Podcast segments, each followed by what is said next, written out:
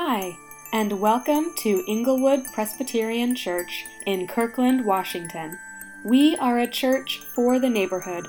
Whether you're a local neighbor or from far away, all are welcome here. We are pleased to present to you our weekly Sunday sermons. Our head pastor is James Cuman, and you can find more information about us on our website at inglewoodpc.org.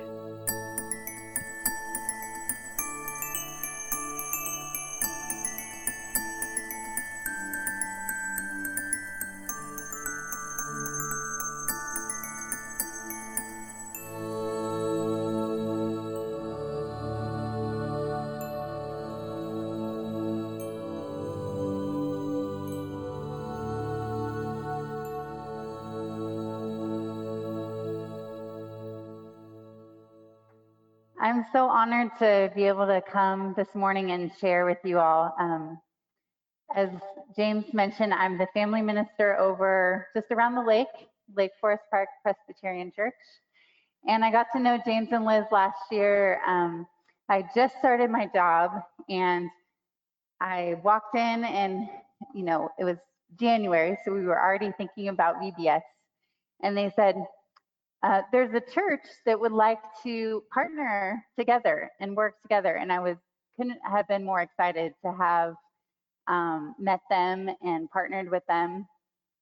Um, let me just say that you're really blessed to have a, a pastor who really values children and, and families and sees that God is at work in children's lives right now. And we're not training them up for um, becoming Christians when they're adults, but that God is really doing a work in children's lives um, right now. So I love how how James and Liz just value um, value families and value children. So I'm um, really grateful to be here this morning. In a minute, I'm going to read our passage. I decided to jump into your series. Um, so we're in First Peter 4 this morning. If you want to follow along with me. And in a minute, I will read the passage. Before I do that, let us pray. God, we are here this morning because we want to hear a word from you.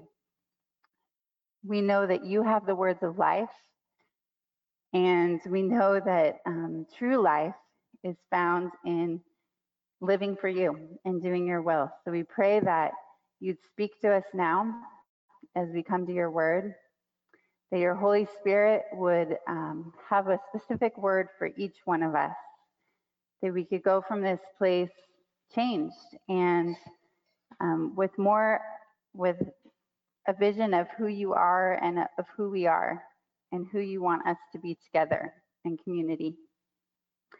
We pray this all in Jesus' name. Amen. So our passage this morning is 1 Peter 4 1 through 11. Therefore, since Christ suffered in his body, arm yourselves also with the same attitude, because whoever suffers in the body is done with sin.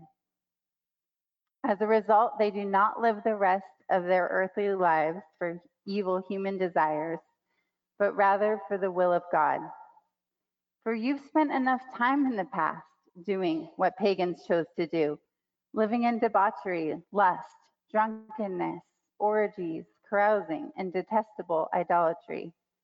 They're surprised that you don't join them in their reckless, wild living, and they heap abuse on you. But they'll have to give an account to him who's ready to judge the living and the dead. For this reason, the gospel was preached even to those who are now dead, so that they might be judged according to human standards in regard to the body, but live according to God in regard to the spirit. The end of all things is near.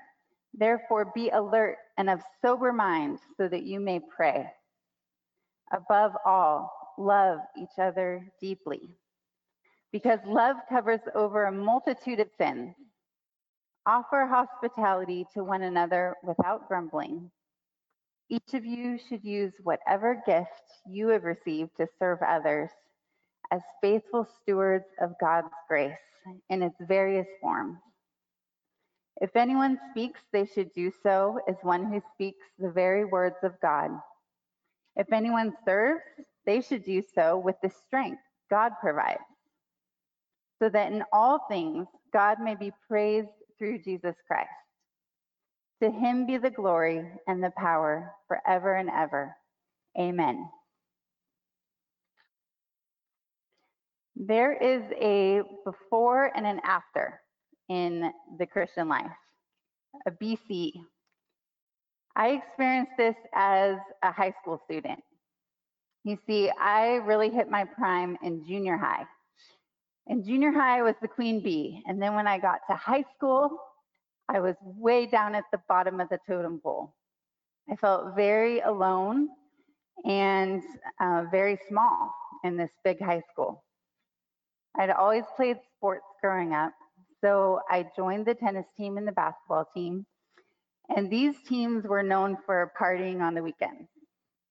So I reluctantly went to the parties, tried things out with this ever increasing sense of loneliness and meaninglessness. By the time I was in a junior in high school, I was harboring a secret depression. I was invited to attend a youth group at a local church in Northern California.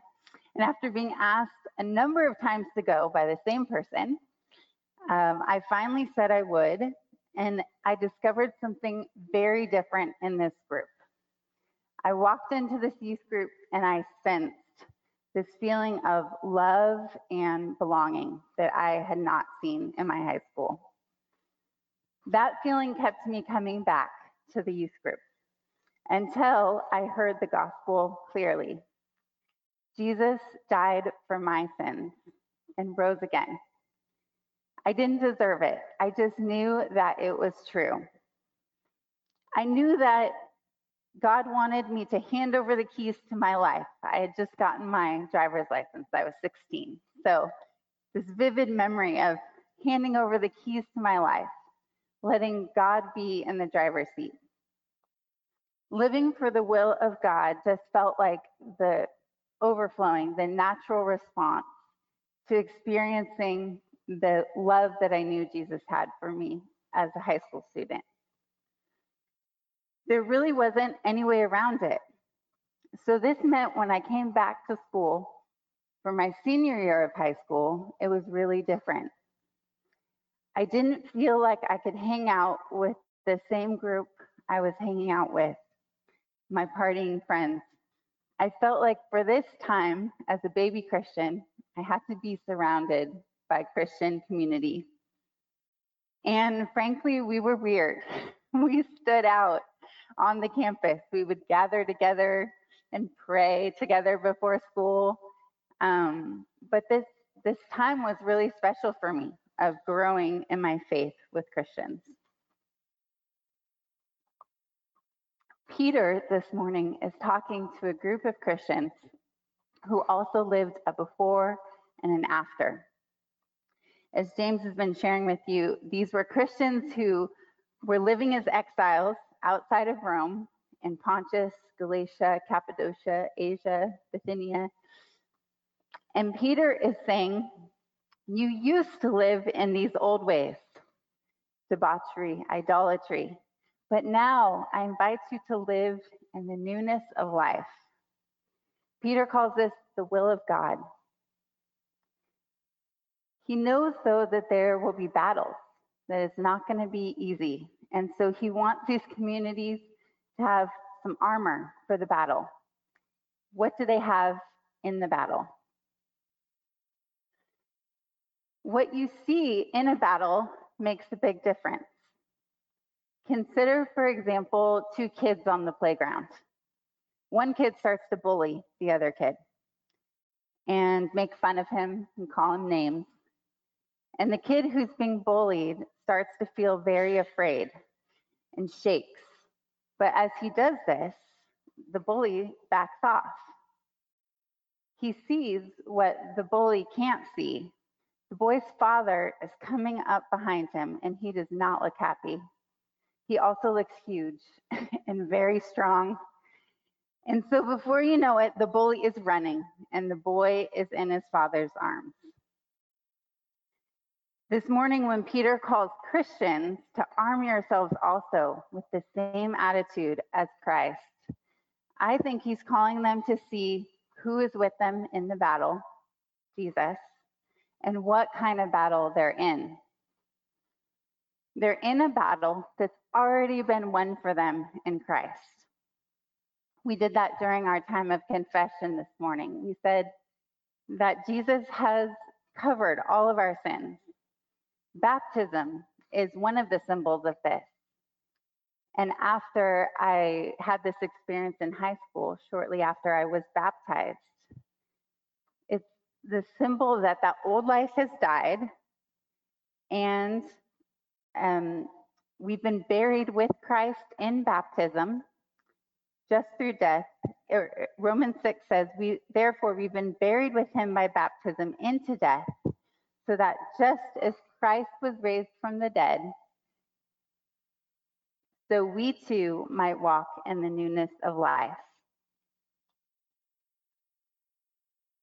Similarly, in 1 Peter 3, if we go back to chapter 3, in verse 18, we read, For Christ suffered once for sins, the righteous for the unrighteous, to bring you to God.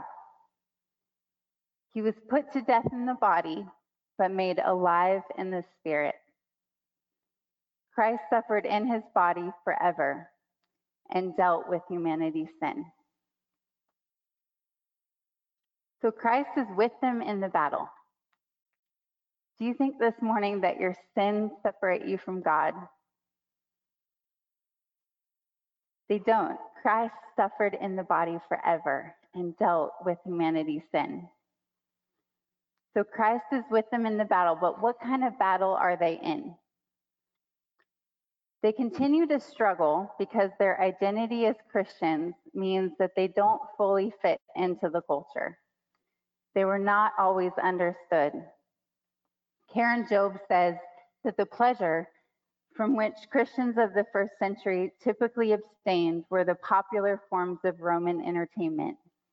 The theater with its risque performances, the chariot races, the gladiatorial fights with their blood and gore. The Christian lifestyle also condemned pleasures of an indulgent temper, sex outside of marriage, drinking, slander, lying, covetousness, and theft.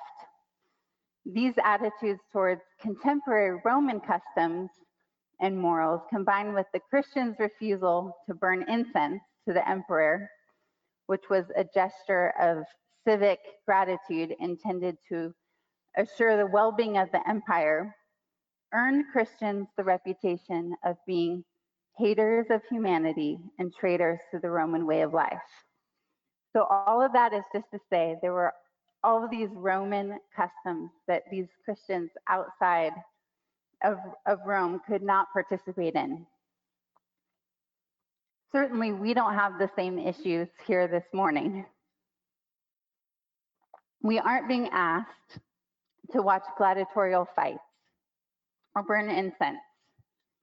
And we should not be, but we should not be surprised if sometimes we're maligned by others, even people close to us, even our family, or passed over for a job promotion because we stand up when faced with a decision that feels unethical, when we're asked to cut corners for a profit or tell just a little white lie that would give our kids a better position or just make life so much easier there will be a kind of suffering as Christians.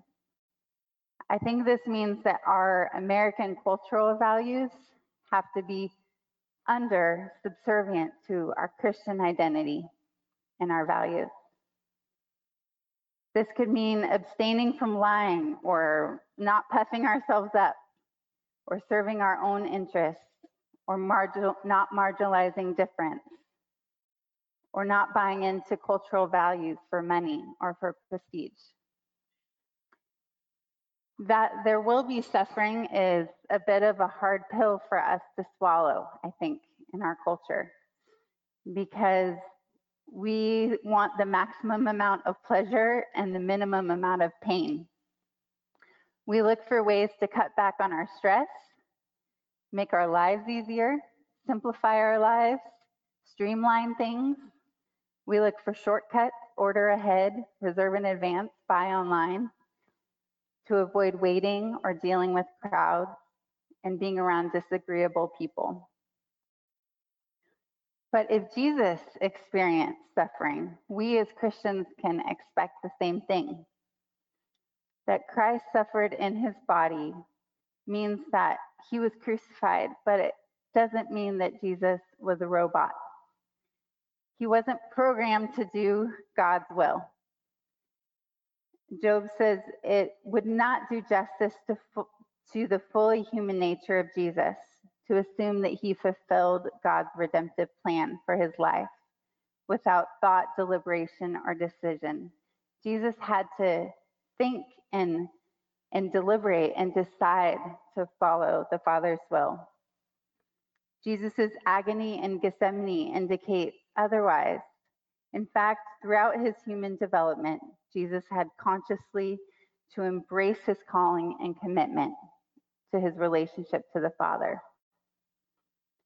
Much as in a marriage where every day you choose to be married and you choose to put that person's needs and struggles before your own, Jesus' relationship to the Father involved deliberation and thought. The writer of Hebrews puts it this way in uh, Hebrews 5, verse 8 Son though he was, he learned obedience through what he suffered. It wasn't easy for Jesus, and it won't be easy for us either. What I don't want to do this morning is to glorify suffering.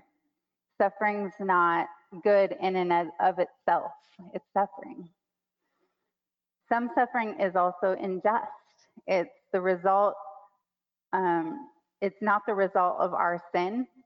Sometimes it's the result of other sins against us abuse or racism or systemic sin that causes poverty. These are these are not things that are sent to teach us a lesson as if God was some kind of taskmaster.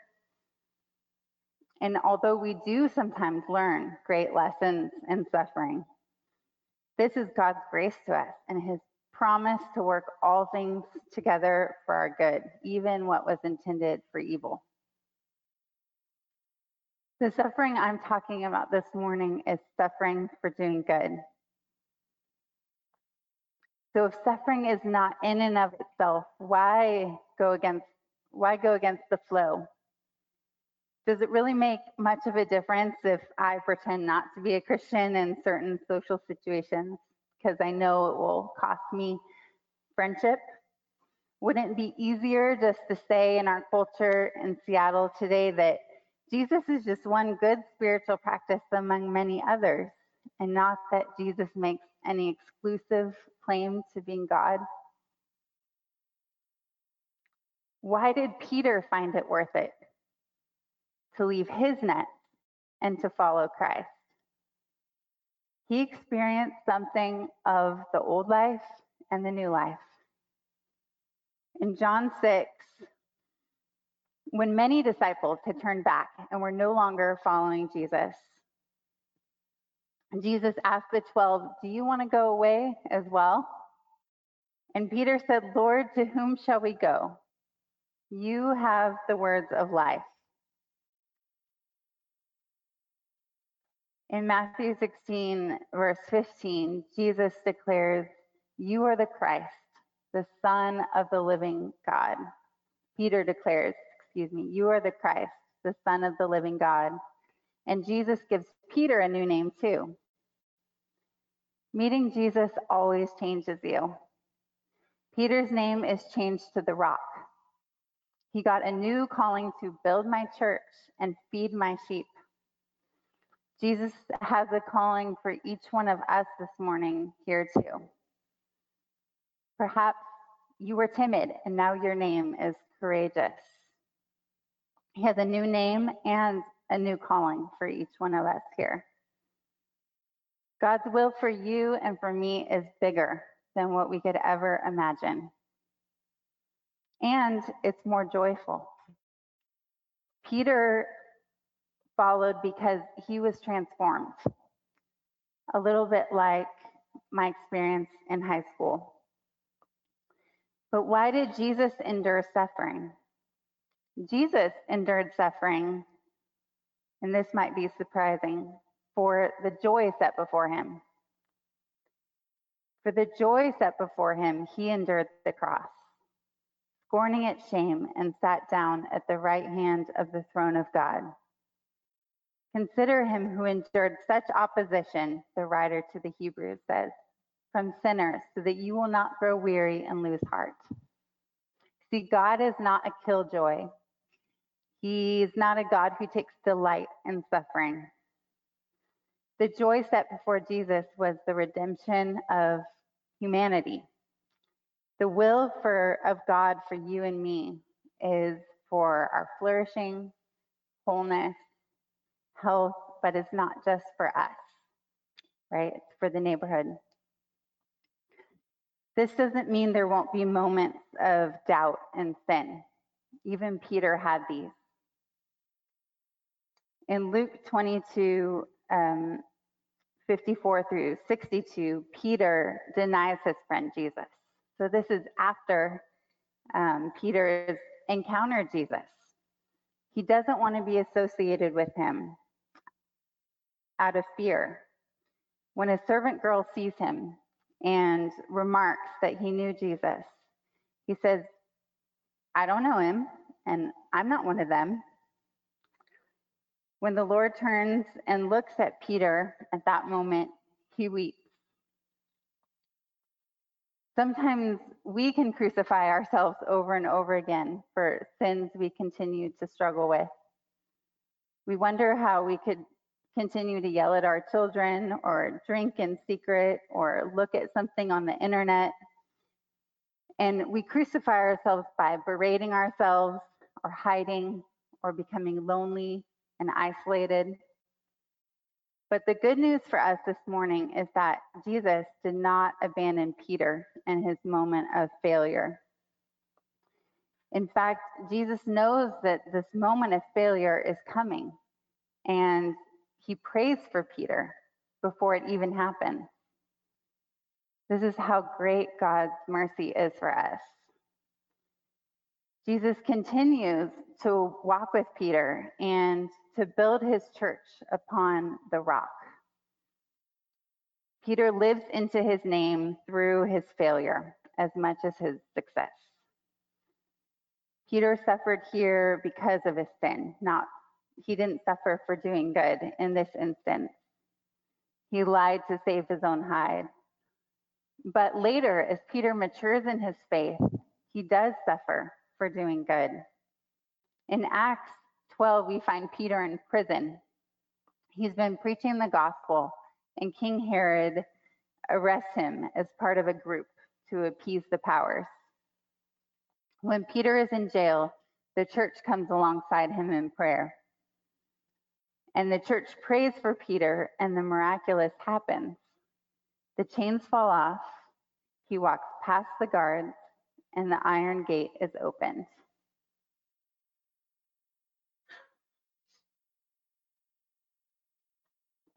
If you feel like there's an iron gate this morning that won't open, or chains that are weighing you down, whether it's a result of your sin or suffering for doing good, let me invite you to pray.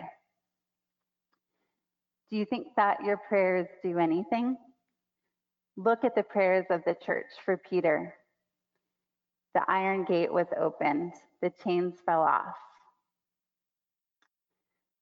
Sometimes we may need to pray in community, not just alone by ourselves. This is what Peter invites us to this morning. He says, Be alert and of sober mind so that you may pray. Being alert and of sober mind means telling the truth to God about who you are and telling the truth about who God is. That's what prayer is. It's a, a truth telling conversation.